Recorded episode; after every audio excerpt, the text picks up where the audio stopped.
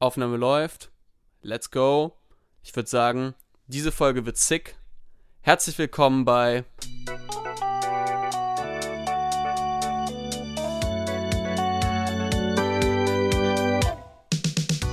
Bleibende Schäden. Der Podcast mit Kenan Hasic und Leo Solidaire. Guten Tag, meine Damen und Herren, liebe ZuhörerInnen. Herzlich willkommen zu einer neuen Folge Bleibende Schäden. Mein Name ist Leo Solidar und mir zugeschaltet heute ist Kenan Hasic. Äh, ja, Sie fragen sich natürlich, wo ist Kenan Hasic? Warum ist er mir zugeschaltet? Ist er schon im Love Island Resort, weil er als Kandidat beschädigt wurde? Ist er der Dschungelnachrücker, der ominöse Dschungelnachrücker für Lukas Cordalis? Kenan, sag's doch selbst. Leider müssen wir ein Novum heute starten. Wir sind in Remote und das liegt daran, weil nach zwei Jahren hat es wirklich das Coronavirus es geschafft. Ich bin positiv getestet und äh, bin aktuell in Quarantäne. Und das ist äh, ja nicht so geil. Das äh, würde ich mal so formulieren. Aber ähm, naja, kann man nichts für, ne? Ähm, geht halt nicht anders. Und äh, trotzdem, ich hoffe, dir geht's gut, Kenan. Äh, du bist relativ symptomfrei, sag ich mal, ne? So, also, also keine schlimmen Symptome. Ich, mich hat es Gott sei Dank ähm, so in eine Art erwischt, dass ich quasi eine Erkältung auskurieren muss. Ähm, es ist ein bisschen stärker als eine Erkältung. Also die ersten zwei, drei Tage lag ich schon durchaus flach und meine Stimme war sehr angeschlagen und habe dauerhaft gehustet. Aber jetzt mittlerweile, wir haben Aufnahme Sonntag, der 30. Januar. Ähm, mir geht's jetzt dementsprechend wieder besser, so dass wir auch Das heute aufnehmen können. Sehr schön zu hören. Genau, äh, ja, also wir nehmen heute mal remote auf. Ich bin gespannt, was die Dynamik antut. Ich bin ja äh, großer Freund immer davon, dass wenn wir nebeneinander uns äh, aufpushen und ähm, jetzt bin ich mal gespannt. Aber wir kriegen das, glaube ich, hin. Und Es ist ein kleines Experiment. Wir müssen es einfach mal probieren, weil wer weiß, wann uns das nochmal im Leben erwischen wird. Mit Co sowohl Corona als auch wenn wir irgendwo mal aus einer ferneren Distanz ähm, leben und aufnehmen müssen. Ja, aber äh, du siehst aus äh, super gestylt wie immer, also deswegen mache ich, mach ich mir kein, äh, ke- keine Sorgen mit, da. Du bist mit, der, äh, mit, mit, der Sch mit der Schmalzlocke rechts an meinem Scheitel. richtig, richtig. Und äh, ja, also wirklich da, da läuft alles, deswegen die Stilikone lebt noch, also Corona äh, hat ihn vielleicht erwischt, aber Kenan Hasic ist am Start. Im Vergleich Ja. zu deinem komischen Trikot, was du gerade trägst. Ja, ich äh, trage ein wunderbares Racing Straßburg Trikot. Es ist 10 Uhr morgens, es darf man auch mal äh, sich, ähm, ja, ja, sich gönnen, sage ich mal, wie die Jugendlichen sagen. Selbstverständlich. Äh, ja, äh, ich würde sagen, wir sind eigentlich ganz, äh, ganz, ganz gut sonst anders unterwegs. Also, wir sind ganz gut auch weiter ins Jahr gestartet. Wir haben einige äh, spannende Filme und Serien gesehen. Ich habe äh, in meiner Wohnung jetzt mal Licht angebracht. Also, ich habe äh, auch die letzten Jahre Licht gehabt, aber äh, auch mal Lampen angebracht und es ist ganz komisch. So Sachen so, also ich bin ja kein Handwerker und dann, ist man dann immer so da und äh, sieht die Menschen, die sowas können und man ist so sehr erstaunt, dass sowas echt funktioniert und man, man hat so eine gewisse, ja, Teilnahmslosigkeit, weil man kann ja nicht so viel helfen. Das ist immer sehr unangenehm. Meine Damen und Herren, Leo Solde hat das Licht entdeckt. Ja, ich, äh, Gott sprach, es werde Licht und äh, ja, äh, ich habe einfach die nötigen Anweisungen befolgt. Aber dann würde ich sagen, Kenan, without further ado, äh, ja, wir starten in unsere erste Kategorie, nämlich die Filme, die wir in der letzten Zeit gesehen haben.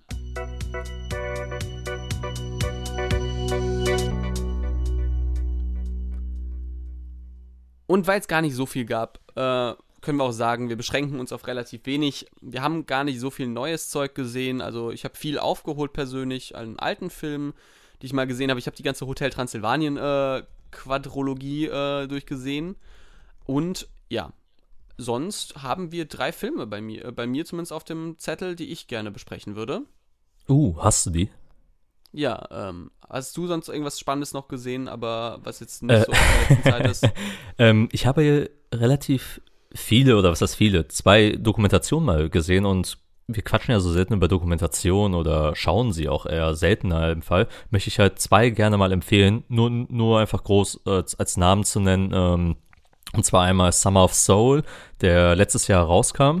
Es beschäftigt sich mit dem Harlem Cultural Festival ähm, aus dem Jahre 1969, was quasi so als Konterprogramm äh, zu Woodstock stattfand und viele ähm, POC-KünstlerInnen ähm, quasi aufgetreten sind und ähm, quasi die, die äh, Black Community zelebriert haben. Und diese Dokumentation wurde jahrelang irgendwie komplett äh, nie gezeigt, ist irgendwie komplett untergegangen aus der Kulturgeschichte und man konnte wunderbar darstellen, was für ein Potenzial dahinter steckt und welche großen KünstlerInnen auch aufgetreten sind, wie Nina Simone, B.B. King und so weiter.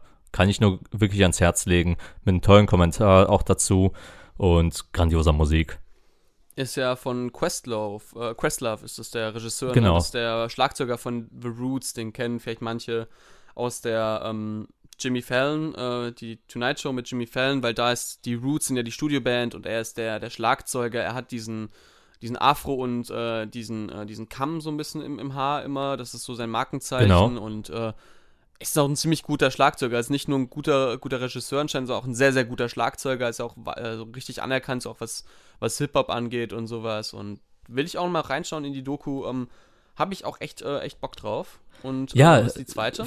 Ähm, die zweite ist dann, die habe ich über Disney Plus gesehen. Also äh, Summer of Love habe ich über Sky gesehen. Also das ist okay. leider ein bisschen das Problematische, weil jetzt nicht alle Leute Sky haben. Aber jetzt äh, die zweite Doku ist auf Disney Plus seit November. Habe ich jetzt auch durch mehrere positive Kommentare gefunden, beziehungsweise jetzt für mich ähm, entdeckt. Und zwar The Rescue.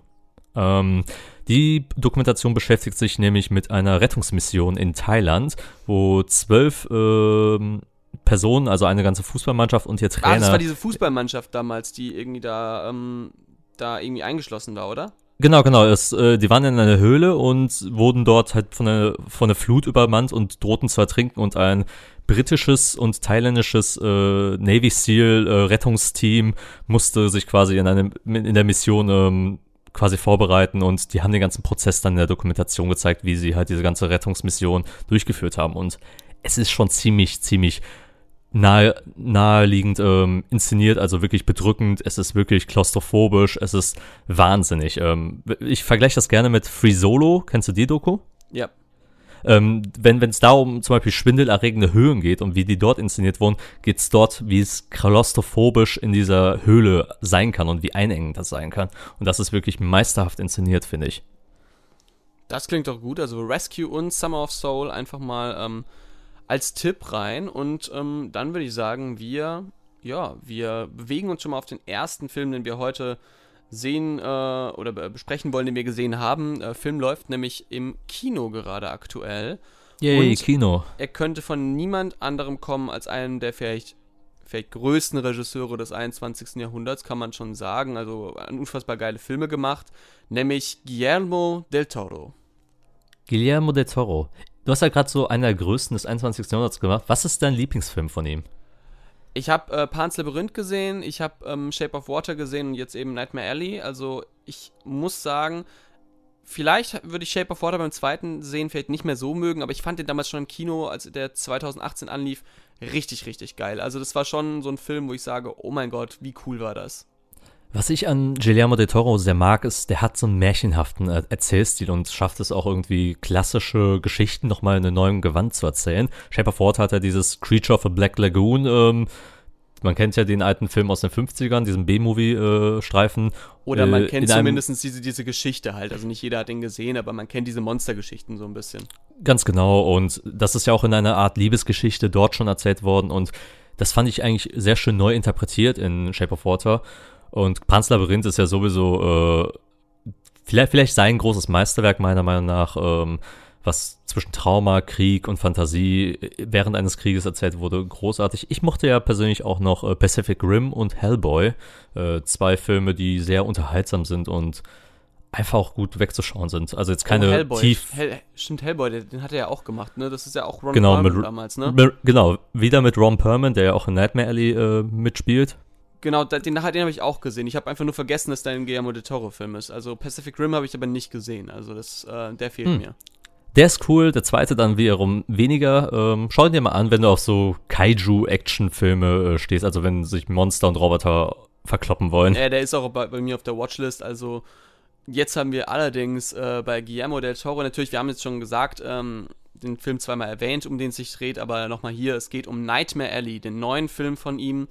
Und wir müssten einfach mal kurz über den Cast erstmal reden. Wen haben wir denn dabei? Wir haben Bradley Cooper, Ron Perlman, Willem Dafoe, also äh, es war äh, natürlich auch sehr schön, ihn wiederzusehen, nachdem er in Spider-Man ja auch die beste Performance äh, des ganzen Films abgeliefert hat als Green Goblin. Ich freue mich ja immer, wenn ich Willem Dafoe auf der Leinwand sehe. Willem Dafoe wertet einfach jeden Film auf. Ja, das äh, kann man auf jeden Fall so sagen. Und dann haben wir Rooney Mara da, äh, da, die ich auch unfassbar, also ich mag die unfassbar gern. Das ist wirklich eine Schauspielerin, die ich so cool finde. Die spielt unfassbar gut in äh, The Social Network, die ist unfassbar gut in Her zum Beispiel von Spike Jones. Äh, oh ja. Und ähm, ja, einfach. Und, in, und, und, ganz meine große Empfehlung Carol mit äh, Kate Blanchett zusammen die auch in, die, in, in Nightmare Alley dabei ist. Also da haben wir wirklich, ein, also wirklich, du liest dieses Cast-Aufgebot und du denkst dir, wow, Toni Collette hast du auch dabei und also wirklich, du liest dieses, diesen Cast und denkst dir, krass, wen hat Guillermo del Toro denn nicht bekommen? Vor allem halt wirklich auch in kleineren Rollen äh, haben die ja. auch noch größere Namen reingepackt, ne? wie so ein Richard Jenkins, äh, David Strathairn, also Jenkins auch zum Beispiel in Shape of Water mit dabei gewesen, also auch ja. kein Unbekannter für ähm, Del, Del Toro. Genau, und also wirklich, das ist ich würde sagen, vielleicht neben so The French Dispatch so einer der krassesten Filme der letzten Jahre, wo ich sage, krass, dass die die alle bekommen haben. Also, weil French Dispatch war ja auch in, diese, in dieser Richtung so ein bisschen, dass man sagte, wir packen jetzt mal alles, was Hollywood äh, zu bieten hat, in den Film. Und Nightmare Alley kommt da sehr, sehr nah ran, allein schon von den Namen, sage ich mal. Also, das ist schon mal das Erste. Definitiv. Genau. Und worum geht's denn in Nightmare Alley? Wir haben ähm, Nightmare Alley so ein bisschen dieses ähm, karnivaleske, zirkuslastige Setting äh, der späten 30er, Anfang 40er Jahre. Und wir haben diese fahrenden, äh, fahrenden HändlerInnen und fahrenden SchaustellerInnen. Und wir haben einen äh, jungen, oder nicht mehr so jung, aber ähm, ja, einen neuen Protagonisten, der auftaucht, nämlich die Rolle von Bradley Cooper. Und die heißt Clifford Stanton. Oder sie heißt auf jeden Fall Stanton. Stanton Carlyle. Stanton Carlyle. Sag irgendwas mit Stanton. Das kann ich jetzt auch nicht wissen, wie der heißt. Ich habe den Film erst gestern gesehen. Genau. nee, aber ähm, wir haben Stanton Carlyle und der trifft eben auf diese Zirkus, äh, ja, auf diese Zirkusbrigade und merkt, dass er, ja, mit Magie oder ich sage mal dieser Manipulation von Magie, die ja häufig auf so Jahrmärkten ist, relativ gut umgehen kann und auch mit der Fähigkeit, Gedanken zu lesen oder dieser Manipulation von Menschen, dass sie denken, dass du Gedanken lesen kannst. Und daraus entwickelt sich so ein Thriller, weil er zieht dann auch weiter und ähm, trifft eben auf eine Psychologin oder Psychoanal Psychoanalytikerin, nämlich äh, die Rolle von Kate Blanchett, Lilith äh, Ritter, und sie hacken so einen Plan aus, wie sie Menschen um ihr Geld bringen können. Ich würde es mal so zusammenfassen, ohne groß zu spoilern. Weil das genau. ist alles, was man auch schon im Trailer sieht. Ja, das auf jeden Fall. Äh, nennenswert ist auf jeden Fall, dass der Film quasi eine Neuauflage des schon bestehenden 1947 erschienenen Films ist, der auch Nightmare Alley heißt, also quasi eine lose Adaption. Ich habe das Original nicht gesehen, aber ich weiß auf jeden Fall, dass es äh, eine Erzählung daraus ist und auf Deutsch heißt er übrigens Der Scharlatan der Scharlatan. Das, das, das, könnte auch so ein Edgar Wallace-Film sein. Der Scharlatan. total, mit, total. Mit Klaus Kinski in der Hauptrolle und, äh, keine Ahnung. Äh, keine Ahnung. Du Scharlatan! Ja, du Scharlatan. Äh, und keine Ahnung, irgendjemanden, Ruth Maria Kubitschek als, äh, als, als, als, Weib, als weibliche Hauptrolle. ja, das war auf jeden Fall, ähm, basiert ja auch Zwischenzeitlich auf, auf, Heinz Rühmann als Passant im Cameo. Basiert ja auch äh, auf einem Roman, der auch, glaube ich, genau na, auch so der heißt, auch, Nightmare Alley. Ja, der ist auch Nightmare ja. Alley, genau. Genau, und das ist jetzt die zweite Verfilmung draus. Das ist so nebenbei noch als äh, Fun Fact noch zu erwähnen. Genau, und äh, was für mich ganz witzig war, zu Beginn sehen wir Bradley Cooper mit so einer coolen Lederjacke und einem Hemd und einem Hut und sowas. Und mein erster Gedanke war, warum ist dieser Typ nicht Indiana Jones geworden? Alter, der würde so einfach passen darauf. Das ist ja wirklich geil. Also, man hat ja jahrelang versucht, da jemand Neues zu finden als, äh, als Indiana Jones, um Harrison Ford abzulösen. Jetzt muss der alte Mann äh, mit, mit seinen knapp 80 Jahren nochmal da irgendwie seine Peitsche rausschwingen, um ein bisschen Geld für die Familie rauszuholen. Warum hat man nicht Bradley Cooper geholt? Also ohne Scherz. Das, äh, wie, so wie du es gerade gerade formuliert hast, ohne Kontext, äh, wunderbar, ja. by the way. Ja. Ähm, ja. Bradley Cooper, zum, ein sehr interessanter Schauspieler auch für mich an sich geworden über die Jahre. Ich bin ja mit ich habe ihn über Hangover entdeckt, ne? Auch, ähm, genau so. Du auch? Ähm, Ja. Dann hat, hat er für mich irgendwie lange gebraucht, bis ich gesagt habe, so, jo, den nehme ich als Schauspieler ernst. Weißt du, weißt du, welcher Film es war denn, der für mich irgendwie, das erweckt hat dieses Gefühl so mit, oh, okay, der ist doch interessanter? American Hustle, würde ich sagen. nee, schon früher, mit Silver Linings. Silver Linings, den habe ich nicht gesehen. Ich gebe noch früher. Ich bin ja großer, äh, großer Verfechter, dass Limitless. Limitless, äh, von, äh, keine Ahnung, wie der Regisseur heißt. Also wirklich äh, Rob, Rob Burger oder sowas. Äh, äh, irgendwas in der Art. Ähm, Limitless mit Bradley Cooper und Robert De Niro ist ein absolut geiler, geiler Film und Bradley Cooper ist, spielt da wirklich gut. Also, ähm, Der ist, der ist wirklich auch sehr empfehlenswert, ein kurzweiliger Neil Burger, Film. nicht Rob Burger, äh, Neil Burger. Aber Robert De Niro, Bradley Cooper, Abby Cornish, äh, wirklich, also geiler Cast einfach. Hast du die Serie eigentlich gesehen von Limitless? Habe ich auch gesehen. War die erste Hälfte richtig geil und die zweite Hälfte kompletter Bullshit. Also, Da hat aber auch Bradley Cooper tatsächlich einen Gastauftritt. ja, genau, der spielt da seine Rolle aus dem Film.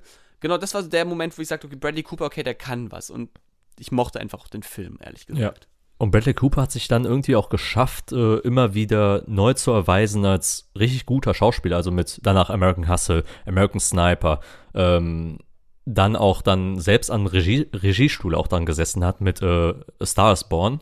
Ja, Also er hat sich schon geschafft, äh, vielseitig als Schauspieler zu erweisen, auch vor und hinter der Kamera. Ich glaube, das ganzen- Einzige, was Marvel-Sachen, du darfst die ganzen Marvel-Sachen nicht vergessen, wo er mitgespielt hat. klar, als, als Voice Actor von Rocket, Ja. äh, dem Rocket Raccoon, ähm, natürlich auch ganz nennenswert, aber wichtig ist auch zu beweisen, äh, dass er auch irgendwie aus dieser B-Darsteller-Rieche auch irgendwann rauskommen kann und halt auch Filme allein tragen kann. Und ich finde, das tut er in Nightmare Alley auf alle Fälle. Und äh, außerdem, Bradley Cooper wird ja noch einen weiteren Film machen, nämlich Maestro. Das ist das Biopic über Leonard Bernstein, äh, wo er Leonard Bernstein spielen wird. Oh ja. Wo wir auch äh, dabei auch äh, Carrie Mulligan haben und Jeremy Strong. Ähm, genau, die sind ja bestätigt. Da bin ich auch gespannt. Aber er, äh, Bradley Cooper auf jeden Fall der Star des Films Nightmare Alley. Wie hat dir denn den Film so gefallen, Kenan? Äh, Hit or Miss, muss man sagen. Ähm, die erste Hälfte habe ich sehr gemocht. Äh, Gerade wie der Film anfängt, du hast, das ist jetzt kein großer Spoiler, fängst mit Bradley Cooper an, wie er irgendeine Person anfängt zu verbrennen und kommt dann auf diesen Jahrmarkt, alles ist dunkel, düster und Bradley Cooper findet sich in diese neue Welt quasi mit ein und wir wissen genauso wenig wie er. Und das trägt für mich halt quasi diese erste Stunde auch im Film wie er mit verschiedenen Charakteren wie Willem Dafoe, wie er mit Tony Collette, wie er mit Rooney Mara, Ron Perlman, alle drum und dran ähm, interagiert und äh, welche Geheimnisse auch äh, so sich dahinter verbergen können. Das fand ich sehr stark. Dann kommt die zweite Hälfte, man macht einen Zeitsprung und da wird's für mich dann auch sehr generischer, weil sich auch dann die Kulisse verändert. Es wird dann ein bisschen langweiliger, finde finde ich, von der, von der Ausstattung, von den Bildern her. Und die Geschichte entwickelt dann eine Richtung, die dann sehr berechenbar und auch klar kalkulierbar ist, meiner Meinung nach. So dass man auch schon relativ flott weiß, wo es dann am Ende hinausgehen wird. Und die Richtung und auch gerade die Interaktion mit ihm und Kate Blanchett, ich weiß, viele mögen sie, hat für mich nicht so ganz gezündet. Gegen Ende hat er für mich dann wieder ein bisschen aufgeholt, dann wurde es wieder ein bisschen besser, aber war leider dann zu spät. Dafür ging er mir dann, finde ich, mit fast zwei Stunden 20 viel zu lange. Zwei Stunden 30 sogar. Das Oh, ist, äh, okay. Ja, genau.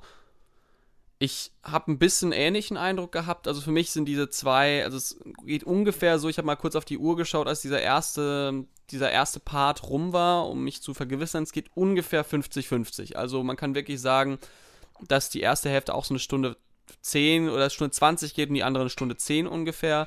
Und die erste Hälfte ist wirklich, wirklich geil. Also die macht wirklich Spaß und ich hätte mehr von dieser Welt sehen wollen. Aber von der zweiten Hälfte war ich auch ein bisschen enttäuscht. Es war so ein bisschen, es fühlte sich nicht gut an, sage ich mal so. Und ja, äh, Kate Blanchetts Rolle ist auch so ein bisschen reingeschrieben, dass sie keine wirkliche Motivation hinter ihren Taten hat und sie wirkte für mich ein bisschen wie reingeworfen da rein. Und das mochte ich irgendwie nicht so.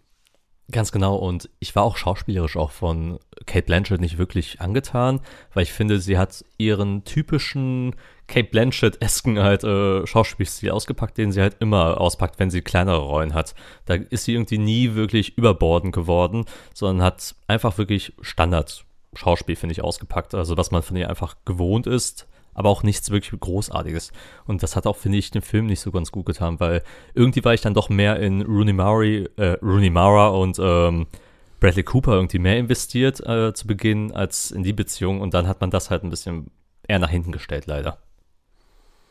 Ich muss auch sagen, also ich, ich fand irgendwie Rooney Mara ein bisschen wasted in der, also sie war, sie war, sie war so eine spannende Figur, der hätte so viel mehr rausmachen können und sie wurde über weite Teile nicht eigentlich nur genutzt, um halt zu sagen, schau mal, mir geht's dreckig. Und das ist so, das finde ich schade, da, da, hätte man sehr viel aus dieser Rolle noch rausholen können ohne groß zu spoilern, aber sie ist halt auch ähm, eine präsente Figur in dem, in dem ganzen Plot rund um Bradley Cooper und Kate Blanchett und ja, sie fühlt sich irgendwie ein bisschen fehl am Platz für mich.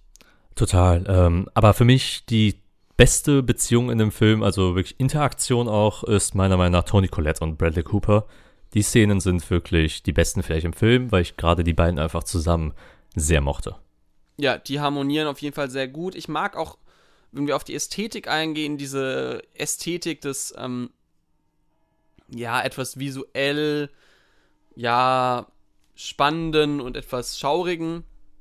Also diese Jahrmarktsästhetik mit all diesen Weirdos, sage ich mal, also gar nicht abwertend gemeint, sondern eher so halt im Sinne von, so wie sie halt dort prä präsentiert werden und Weirdos genannt werden, so halt auch diese ganzen, ja, verschiedenen Figuren, die auftreten, machen einfach Spaß und die ganzen Tricks, mit denen sie halt den Leuten das Geld aus der Tasche ziehen, das macht auch Spaß.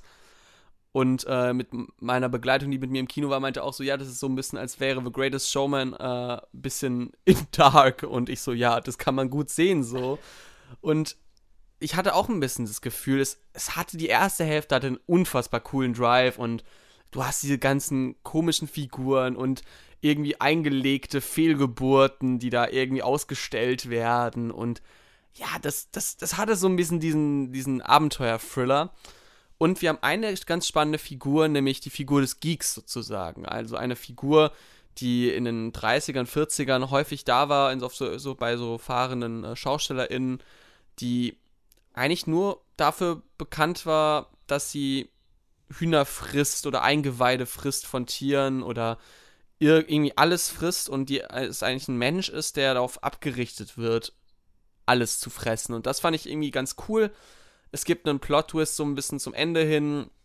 Der war ziemlich erwartbar, aber trotzdem ist diese Entwicklung, die da gemacht wird, echt cool. Und Willem Dafoe, der auch so ein bisschen dieser, dieser Mentor dieses Geeks ist oder die Menschen darauf abrichtet, so ein Geek zu sein, funktioniert in meinen Augen auch da sehr, sehr gut.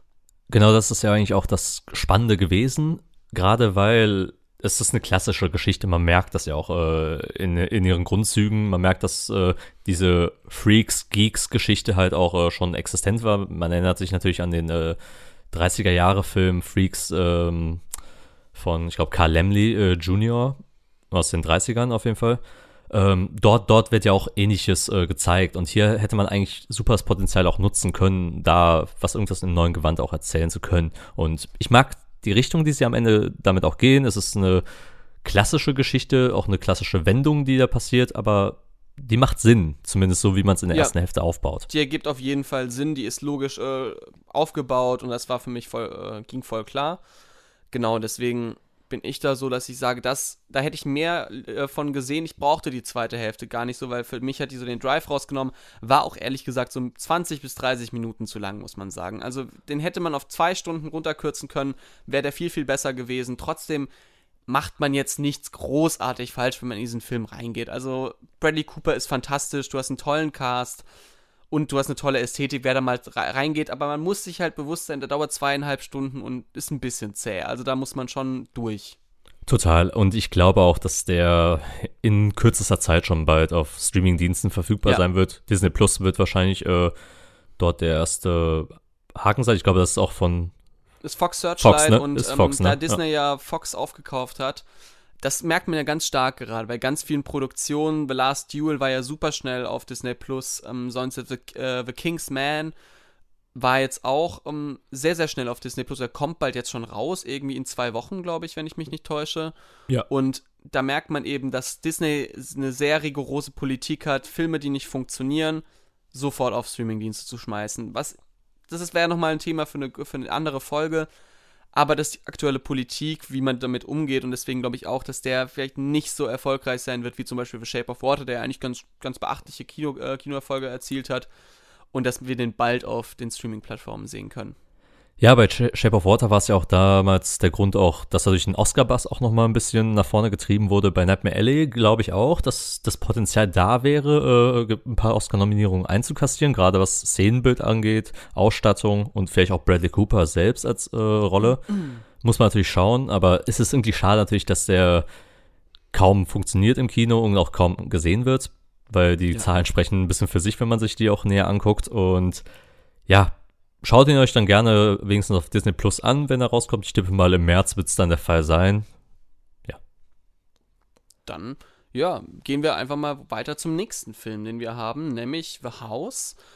Eine Netflix-Produktion und eine Netflix-Produktion, die ganz anders daherkommt, ähm, als wir sie, ich sag mal, im klassischen Sinne kennen. Oder Kenan?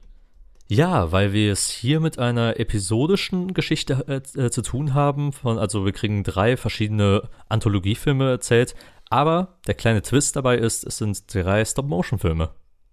Genau, und, und ähm, ja, ja, also ist ja selten so, dass man heute noch Stop-Motion irgendwie sieht. Das ist ja nicht mehr so, dass ich sage, ja, äh, läuft überall rum, Animation hat man noch, aber Stop-Motion ist ja so relativ, ja, ja weniger groß ge äh, geworden. Also die letzten größeren Filme waren vielleicht, wenn ich mich jetzt nicht täusche, die Wallace Gromit Filme zum Beispiel. Hm, vielleicht noch der fantastische Mr. Fox von Wes Anderson und ja, Isle stimmt, of Dogs. Den, stimmt, Isle of Dogs ist ja auch Stop Motion, genau. Ähm, aber es ist halt noch, kann man noch mit, reinziehen, mit reinzählen. Ja, aber es ist halt einfach eine Technik geworden, die natürlich super aufwendig ist und super viel Geld kostet. Und ähm, wenn das natürlich halt eben auch an der Kinoleinwand nicht das Geld abwirft, dann wird man wird das natürlich immer seltener gemacht und dann geht man dann lieber auf CGI-Verfilmungen äh, wieder zurück, wie man es halt aktuell äh, bei Disney, Pixar etc. immer so weiter hat. Deswegen ist es dann ganz erfrischend, wenn Netflix dann mal wieder die Karten spielt und ein Film in der Form halt auch dann über Streaming halt leider dann äh, veröffentlicht. Ich hätte The House gerne im Kino gesehen, gerade weil er auch wirklich eine sehr beeindruckende Art und Weise des Stop-Motions auch erzählt. Genau, das auf jeden Fall. Jetzt können wir sagen, worum geht's äh, in The House? Es ist ganz schwer zu sagen, worum es in The House geht, denn das ist gar nicht so einfach. Es geht um ein Haus, das würde ich mal so sagen. Und dieses Haus ist der Protagonist, also, oder, ähm, ja, der Haupthandlungsort. Es ähm, geht um dieses Haus in verschiedenen Zeitaltern und es geht darum, wie, ja, wie man sagen kann, ja, welche Gefühle mit Häusern verbunden werden können, welche Geschichten in Häusern, Häusern passieren. Wir wollen auch gar nicht zu viel vorwegnehmen. Das ist nämlich ein Film, glaube ich, den man für sich entdecken muss. The House funktioniert auf jeden Fall so, dass man sagen kann, ja, der, äh, der baut sich halt irgendwie auf und erzählt die verschiedensten Geschichten mit verschiedensten Figuren und es geht um verschiedene Themen, wie zum Beispiel Isolation, es geht um Verlust und es geht auch ein bisschen um Betrügerei und manchmal ist man ja so in so Häusern, man weiß, ja gar nicht, was die Geschichte dieser Häuser ist. Also, keine Ahnung, das ist ja auch ganz spannend. Welche Geschichten tragen Häuser mit sich? War da vielleicht mal, keine Ahnung, was, ein, irgendwie äh, ein Mord, der da passiert ist oder sowas? Oder, das Haunted House? Oder es ist ein Haunted House. Ich habe da so ein bisschen ein Beispiel aus meiner, aus meiner Familie, zum Beispiel das bei ähm, dem Haus, wo ich als Kind immer war, was meinen Großeltern gehörte. Das war ganz, ganz früher der, ähm, das Pfarrhaus in, in einem kleinen Dorf in Frankreich, wo die gewohnt haben. Und dort halt auf dem Spielplatz oder auf diesem, da wo die Schaukel war in dem Garten, war halt früher der Friedhof sozusagen dieses kleinen Dorfs. Und da wurde sozusagen auf diesem Friedhof halt eine Schaukel hingebaut. Und dann saßen dann Menschen bei Familientreffen und haben dort halt gemeinsam Aperitif getrunken und gegessen und unten drunter lagen halt, ja, die Körper von Menschen, die aufs ewige Leben warten. Und das sind ja auch diese spannenden Geschichten. Wenn man ein, ein Haus anschaut, weiß man ja immer nicht immer, was da alles ist. Und das finde ich so spannend. ja, es ist ein Motiv, was ja auch schon in vielen Filmen aufgegriffen wurde. Ne? Man denkt an Poltergeist oder auch an Shining zum Beispiel. Ähm, Shining wäre da mein erstes Beispiel gewesen eben. Ja, wobei, wobei es bei Poltergeist nochmal viel krasser auf, aufgelöst wird am Ende mit dem halt äh, Friedhof, äh, der auf äh, indigenen Gräbern äh, gebaut ist zum Beispiel. Das ist immer eigentlich ein sehr spannender Aspekt und was ich halt auch super spannend finde, ist auch, dass man die verschiedenen Erzählstränge versucht miteinander irgendwie durch das Haus zu kombinieren, aber auch gleichzeitig sowohl menschliche als auch Mensch-Tier gewordene Geschichten erzählt. Das ist halt irgendwie auch ganz interessante Wahl der äh, Charakterdarstellung. Genau, das ist auf jeden Fall super, super spannend, finde ich.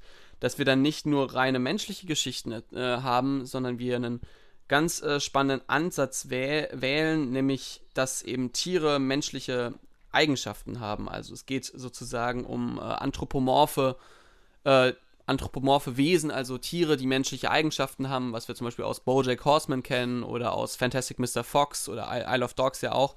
Die können sprechen, die haben die Emotionen, aber sie haben trotzdem auch tierische Eigenschaften und das ist sehr, sehr spannend. Wie äh, war denn für dich diese, diese Umsetzung in der Stop-Motion-Technik? Hat die für dich funktioniert und wie war denn so dieses, dieser Übergang? Also hat für dich das einen roten Faden gehabt, der Film?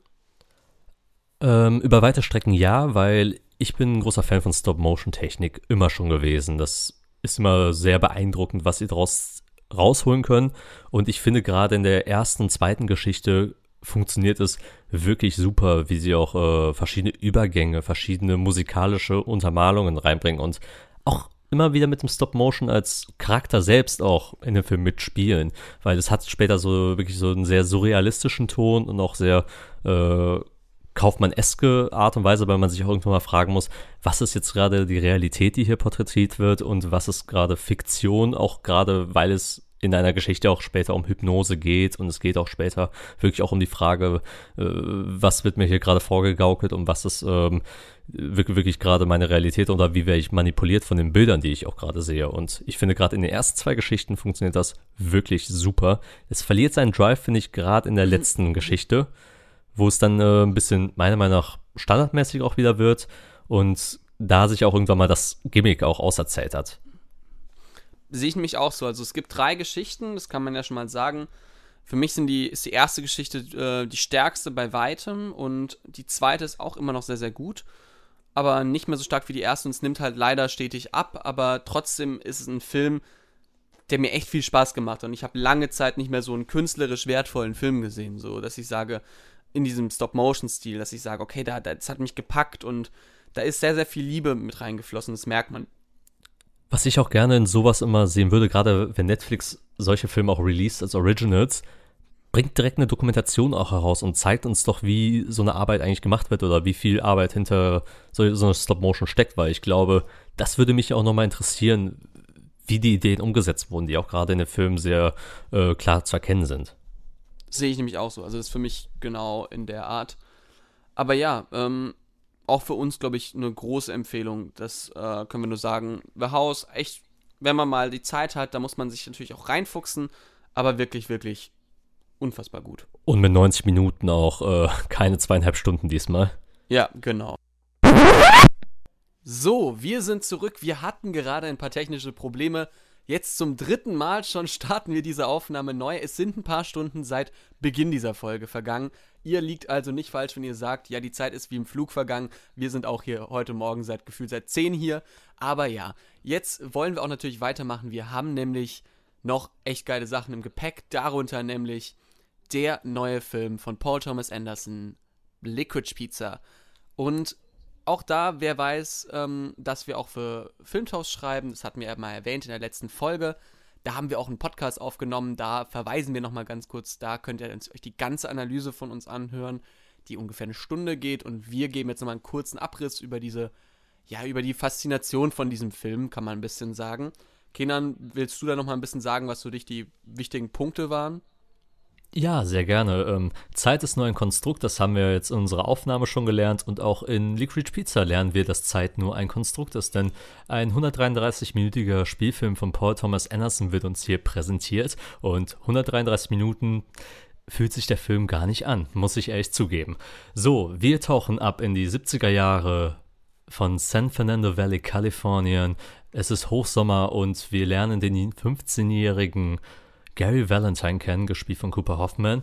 Und der verliebt sich in ein junges Mädchen, und zwar in Alana Kane. Äh, die arbeitet für das Fotounternehmen, an dem äh, Garys Schule halt äh, quasi mit, mitwirkt. Und die beiden kommen in eine Konversation rein. Und Gary hat sich äh, schon die schmeißigsten Sprüche für sie vorbereitet. Und sie lehnt ihn erstmal ab, weil sie natürlich den Altersunterschied klar macht. Sie 25, er 15. Aber er hat irgendwie seinen Charme und äh, irgendwie auch sein Charisma und lädt sie halt in eine Bar ein. Und irgendwie geht Helena Kane dann einfach mal hin und denkt sich, okay, why not? Und daraus entspinnt dann eine sehr spannende Beziehung, die zwischen all ihren liebreizenden äh, Momenten, Widersprüchen äh, eingefangen wird und man verliert sich dann in verschiedenen Episoden dieser Beziehung. Das finde ich auch sehr, sehr spannend, was du meinst, man, mit, man verliert sich in den Episoden dieser Beziehung so. Es ist keine klassische Handlung mit einem roten Faden, wie sich manche vielleicht gewünschten, gewünscht hätten oder auch wünschen oder erhoffen.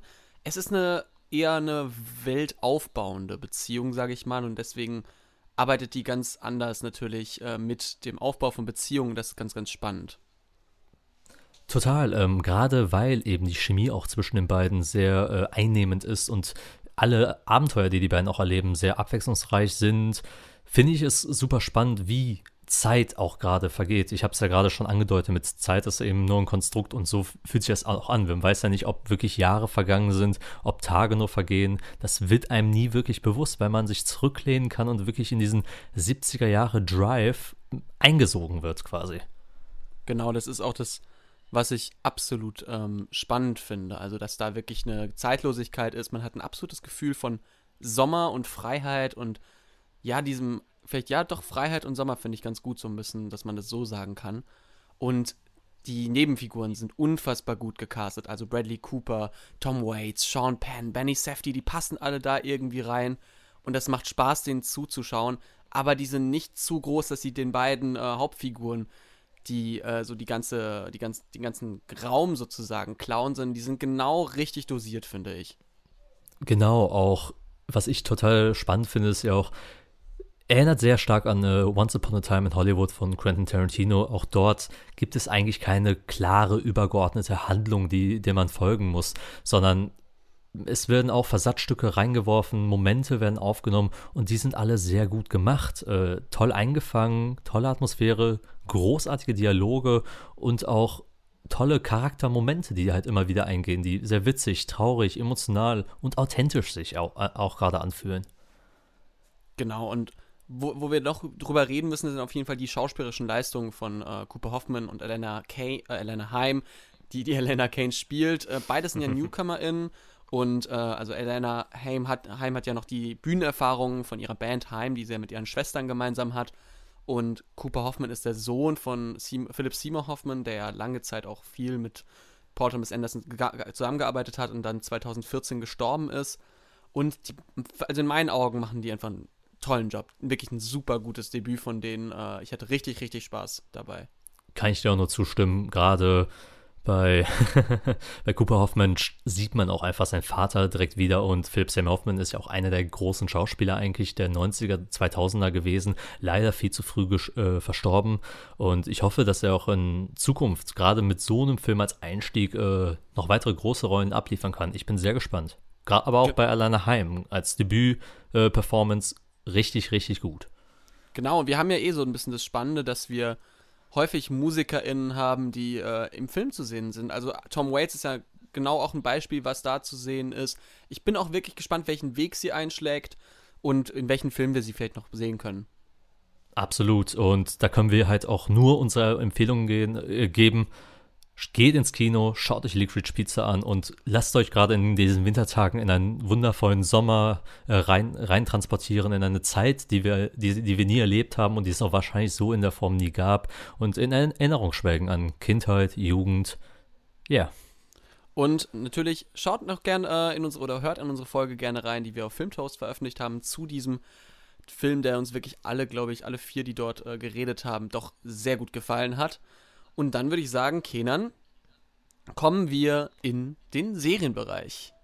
Denn wir erinnern uns, Kenan, kurzer Rückblick. Letztes Jahr kommt der Film The Woman in the Window raus mit Amy Adams. Unsere ah, damalige ganz Meinung. Schreckliche Erfahrung. Ganz schreckliche Erfahrung. In gar, auch gar kein guter Film, muss man ehrlich sagen. Nicht der schlechteste Film des Jahres, auf jeden Fall nicht, aber halt auf jeden Fall kein guter Film. Und das war halt unser großer Kritikpunkt. Es war eigentlich eine plumpe Adaption von Das Fenster zum Hof von Alfred Hitchcock und hat so viel falsch gemacht in unseren Augen, dass wir sagten, nee, das nee, das hat nicht funktioniert. Amy Adams hat auch den, äh, den Preis, äh, Negativpreis bekommen von der äh, Vereinigung der amerikanischen Filmjournalistinnen. Äh, oder wurde, wurde sie nominiert in der Kategorie äh, needs, to, äh, needs a New Agent oder sowas. Also sie hat wirklich in den letzten anderthalb Jahren nicht so die besten Rollenauswahlen getroffen. Aber jetzt kam eine neue Serie, die darauf basiert, basierend auf diesem Film, nicht mit Amy Adams, sondern mit Kristen Bell. Und Kenan, schaffst du es, diesen Film äh, oder diese Serie jetzt richtig auszusprechen, die richtige Reihenfolge aller Wörter? Okay, ich versuche mein Bestes. Ich schaue jetzt nicht im Internet nach, sondern ich sage es frei heraus. Ja. The, wo the Woman in the Street, Across the Building, uh, From the Girl in the Window. Irgendwie sowas. Ja, so ungefähr halb. Es ist leider The Woman in the House Across the Street from the Girl in the Window. Na dran, sag ich doch. Ga ganz furchtbar. Ich habe ein ganz furchtbares TH, ich weiß. Don't judge me. Aber äh, ja, also ganz, ganz furchtbar. Also wirklich, also e wahrscheinlich längster Titel auf Netflix, den es gibt. Und ja, da finden wir nämlich auch diese Serie. Eine Serie mit acht Folgen zwischen 20 und 30 Minuten. Kristen Bell in der Hauptrolle. Und es geht so ein bisschen darum, dass man, ja, man adaptiert so ein bisschen die Ideen von dem Film. So, da war es eine Person, die aufgrund von Agoraphobie, also sowas wie, ähm, dass man Angst hat, draußen zu sein, weil man dort nicht weiß, wo man fliehen kann oder wo es sicher ist, ähm, adaptiert man das jetzt auf eine Vorstadtsiedlung. Dass man dort eben auch die gleichnamige Anna hat, also die heißt auch im Film Anna, hier hat man eine andere Anna und die hat Angst vorm Regen, weil ihre Tochter von einem Serienmörder umgebracht wurde und da ist auch ihre Ehe dann in die Brüche gegangen und sie beobachtet natürlich, da zieht jetzt ein hübscher Mann gegenüber ein und sie sitzt da mit ihrem Rotwein und mit, mit ihren äh, Tabletten da so am Fenster, wie, wie, wie die äh, Desperate Housewives äh, ähm, Charaktere so ein bisschen und sieht, dass da die neue Freundin von ihrem neuen Nachbarn eines Abends umgebracht wird. Und nun ist die Frage, hat sich das alles eingebildet oder nicht? Oder wer vertraut ihr? Kann man jemandem vertrauen? Und das ist so ein bisschen die Prämisse. Und jetzt ist die Frage, Kenan, konnte dich diese Serie überzeugen? Als ich den Namen äh, der Serie gelesen habe, habe ich gedacht, cool, irgendwie hat das was. Und ich, äh, ich hatte mir erhofft zumindest, dass es eine Art Parodie oder eine Reflexionsleistung sein könnte zu all der Kritik, die der Film von Netflix bekommen hat, ähm, also, die Net also Netflix von der Kritik bekommen hat. Ja, leider hat sich dann das Gegenteil erwiesen. Die haben sich gedacht, wir machen dasselbe nochmal, nur als Serie und investieren etwas mehr Zeit als äh, die Verfilmung und haben uns gedacht, die, die schließen irgendwie vielleicht ein paar Lücken, die aufgekommen sind. Pustekuchen. Sie machen genau dasselbe nochmal und nur mit einer anderen Besetzung. Man lässt den Namen gleich, die Handlung ist gleich, ein anderer Ort vielleicht, es ist, kein, es ist ein Haus statt ein Hochhaus und voila. Ja, ey, das genügt doch, das genügt doch einfach. Das ist doch genug und jetzt schauen wir mal. Das ist doch super, da das, das Volk schaut doch da sicher jetzt da rein und sieht Kristen Bell, ist doch geil. Und das ist doch das Problem. Weißt du, das ist das Problem von diesen, äh, von diesen Scheißmechanismen und wir sind ja selbst, selbst schuld. Wir, wir propagieren das gerade in unserer Folge und es regt mich so auf, weil es, es funktioniert. Ich habe es ja trotzdem angeschaut, aber diese Serie ist so schlecht. Die ist so, so nichtssagend. Und es gibt einen großen Reveal, wer ist der oder die Mörderin am Ende. Und du gehst da einfach, äh, du, du bist da einfach so und denkst dir, nee, oder? Also es ist wirklich die billigste Lösung, die du machst. Sie ist unrealistisch und sie ist irgendwie schlecht, schlecht aufgebaut. Sie ist schlecht aufgelöst und es macht wirklich, wirklich keinen einzigen Sinn. Also vor allem vor allem, ihr müsst euch vorstellen, wie das inszeniert ist. Die Auflösung kommt in der letzten Folge und dann gibt es einen Kampf. Und der, der geht wirklich halt die ersten paar Minuten und ab der Minute 10, wo, die, wo das alles vorbei ist, kommen ja eigentlich noch 10 Minuten und da wird noch irgendwas dann er drumherum erklärt, damit man irgendwie einen Grund hat, die Serie noch fortzusetzen. Zwischendurch kommt sogar noch die Title Card. Also nach dem wirklichen Klimax der Handlung kommt noch wirklich die Title Card. Also wirklich also die Titelkarte mit dem Titel. Ja, schön der Name nochmal rein, damit man nach acht Folgen hat man immer noch nicht gecheckt, was es ist und sieht, ah, okay, stimmt ja. Und es ist wirklich, also es war, Gott, das war so furchtbar. Und das Ding ist, Netflix, natürlich, das Ding wird einfach Geld, äh, Geld machen und einfach Geld abwerfen. Und natürlich plant man jetzt schon Staffel 2, denn es Natürlich. wurde schon mal am, am Ende von äh, der letzten Folge wird nochmal schön Teaser für die zweite Staffel gemacht. Geil, richtig scheiße. Ah, ich rege mich auf. Es ist, ist wirklich, es ist doch eine Scheiße, eine Schande einfach, dass solche, solche Serien, keine Ahnung, vielleicht ich, spricht einfach gerade die Wut von mir, dass wir viermal gefühlt neu anfangen mussten. aber es ist, aber es ist wirklich gerade, ich rege mich auf. Das ist eine Serie, die ist einfach so inkonsequent, die ist so, so, so platt und so, so schlecht geschrieben und schlecht erzählt. Es gibt Momente, wo du echt denkst, okay, jetzt, jetzt bringt sie gerade mal ein bisschen Twist rein, wie eine der Überraschungsserien der- des letzten Jahres, nämlich The Flight Attendant, was eine unfassbar gute, gute Serie war. Und dann macht man es schön zu, zunichte mit einer komplett dummen Auflösung. Und da, da konnte ich mich, nee, da konnte ich mich nicht mehr zurückhalten.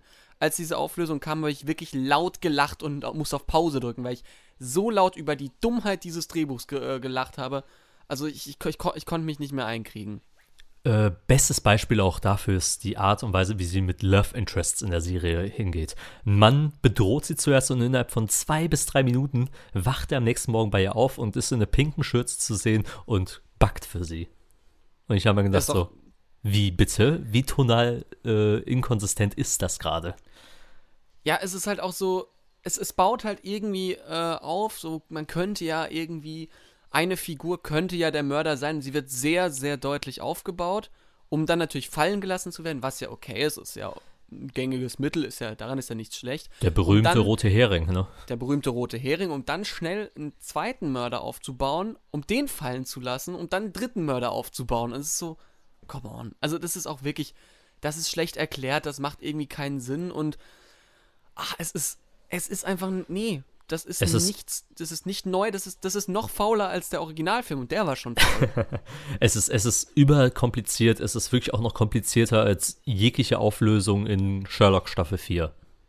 Ja, ja, so ein bisschen. Also ich denke, ich habe mir wirklich kurz gedacht, am Ende, vielleicht kann man das ein bisschen spoilern, äh, Spoilerwarnung äh, für alle mal schon mal, am Ende ist sie in einem Flugzeug. Und ich dachte, wenn jetzt irgendwie Kaylee Cuoco reinkommt und sagen, okay, sorry, war alles ein Joke, das ist nur, ein, äh, nur eine Fake-Serie für Staffel 2 von Flight Attendant, hätte ich Bock gehabt. Aber ohne Scherz. Nee, es, es, es macht einfach keinen Sinn und jetzt wird wahrscheinlich so eine Mafia-Geschichte so ein bisschen draus kommen und also ich hätte diese Serie wirklich nicht gebraucht und das ist einfach schade, weil wir, es, Netflix cancelt so viele gute Serien. Wir denken an Glow, wir, wir können an so viele, wir können an äh, I'm Not Okay With This denken und dann wird sowas weitergeführt oder Emily in Paris und einfach, nee, nee, ist mir, nee.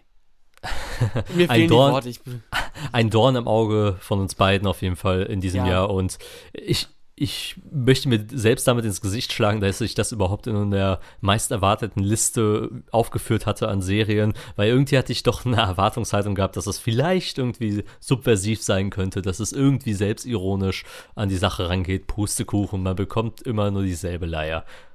ja, okay, dann, ne? How I Met Your Father ist bald das nächste. Reden wir bald drüber. Ey, im März ist es soweit.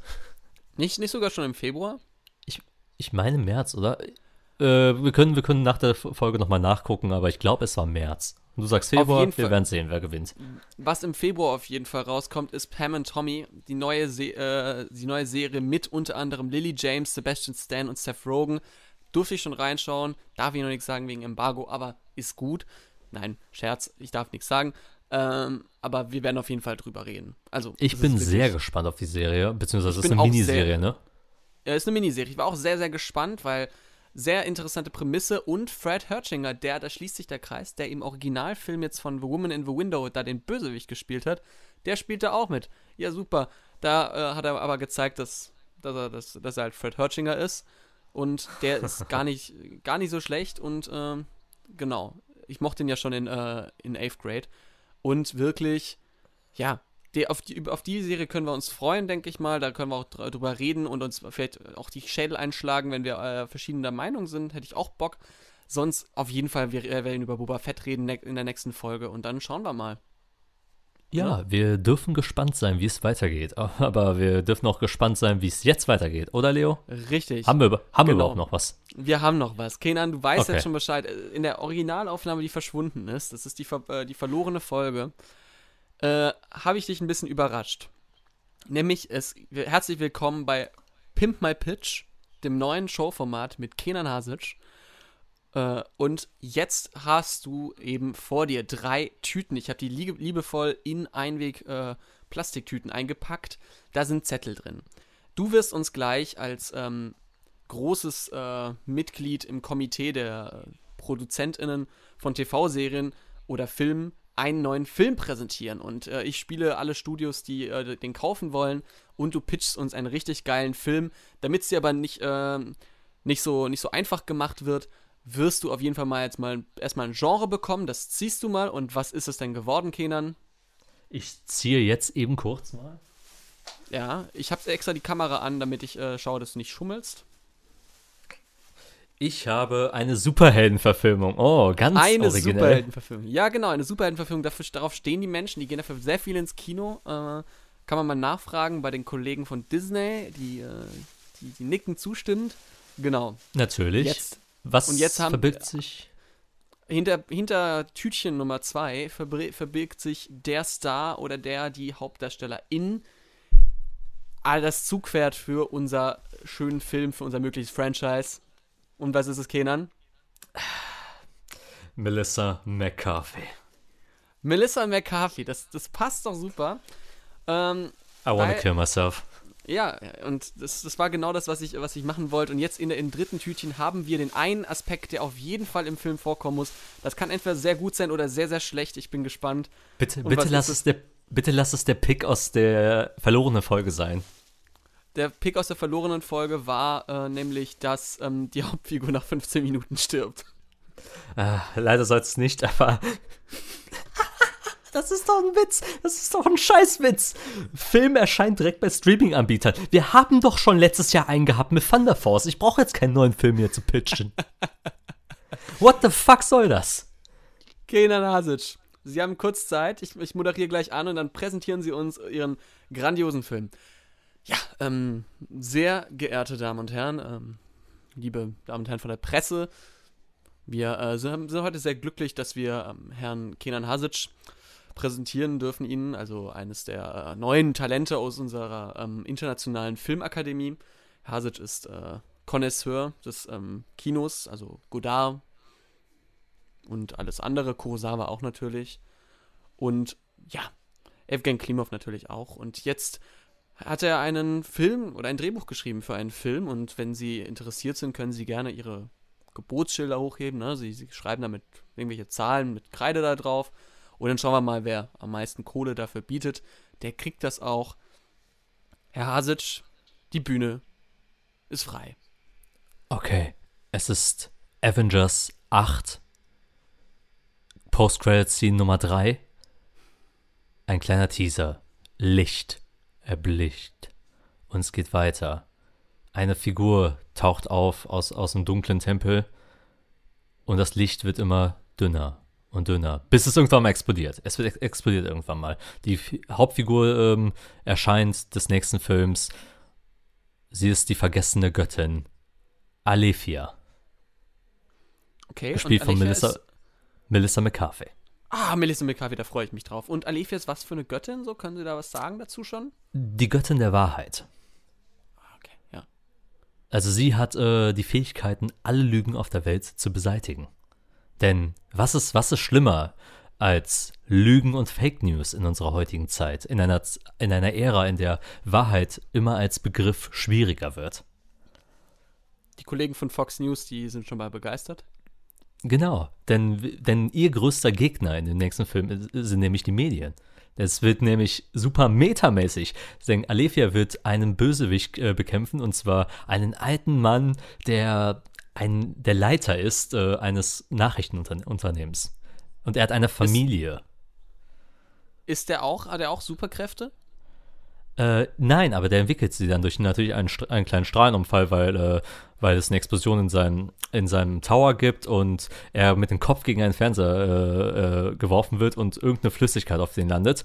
Aber das, das, das, können, wir, das können wir innerhalb von zwei Minuten äh, ganz am Anfang erzählen und der, und der wird dann halt eben zu Vision Man. Vision Man, finde find ich gut. Äh, kann man Merchandise auf jeden Fall draus machen. Yes, yes. Und ähm, sein, sein Ah, sein, sein Motto wird Television killed your vision. Wow. Geil. Und, alle, und, und, und, und er schafft es, Menschen zu manipulieren, Menschen zu kontrollieren. Das ist dann seine besondere Fähigkeit. Und er manipuliert natürlich alle, dass er irgendwann mal zum Präsidenten gewählt werden kann. Und äh, Alefia kämpft natürlich daran mit, mit, äh, mit der Wahrheit, die dann dazwischen geht. Also gut gegen böse, ein klassischer Kampf, wie man ihn kennt. Lüge gegen Wahrheit, habt den Mut zur Wahrheit und so weiter und so fort. Gibt es aber auch gute Jokes? Das, äh, dafür sind ja Superheldenverfilmungen bekannt. Die sind ja bekannt für gute Jokes. Melissa McCarthy, ja, ja, ähm, sie, sie, sie stolpert natürlich. Sie hat große, große Probleme mit der modernen Technologie, weil sie natürlich 2000 Jahre, das habe ich vergessen zu erwähnen, 2000 Jahre irgendwo eingesperrt war. Deshalb ist sie mit moderner Technologie gar nicht vertraut. Also schön werden wir iPhones, neue Autos, äh, die, groß, die größten Fernseher es gibt, alle mit rein präsentieren als schöne Werbung, auf jeden Fall.